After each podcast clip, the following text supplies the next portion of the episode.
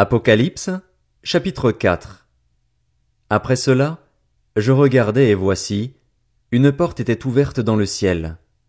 La première voix que j'avais entendue me parler avec la force d'une trompette dit alors, Monte ici et je te ferai voir ce qui doit arriver par la suite.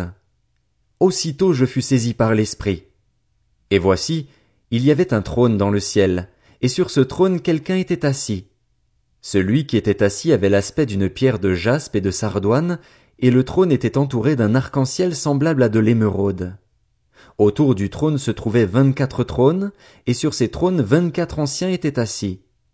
Ils étaient habillés de vêtements blancs et portaient des couronnes d'or sur la tête. Du trône sortent des éclairs, des voix et des coups de tonnerre, et devant lui brûlent sept lampes ardentes qui sont les sept esprits de Dieu.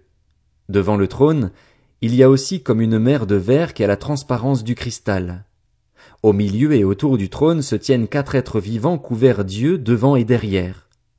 Le premier être vivant ressemble à un lion, le deuxième à un taureau, le troisième a le visage d'un homme et le quatrième ressemble à un aigle en plein vol. Les quatre êtres vivants ont chacun six ailes et ils sont couverts d'yeux tout autour et à l'intérieur. Ils ne cessent de dire, jour et nuit, Saint, Saint, Saint est le Seigneur Dieu, le Tout-Puissant, celui qui était, qui est et qui vient.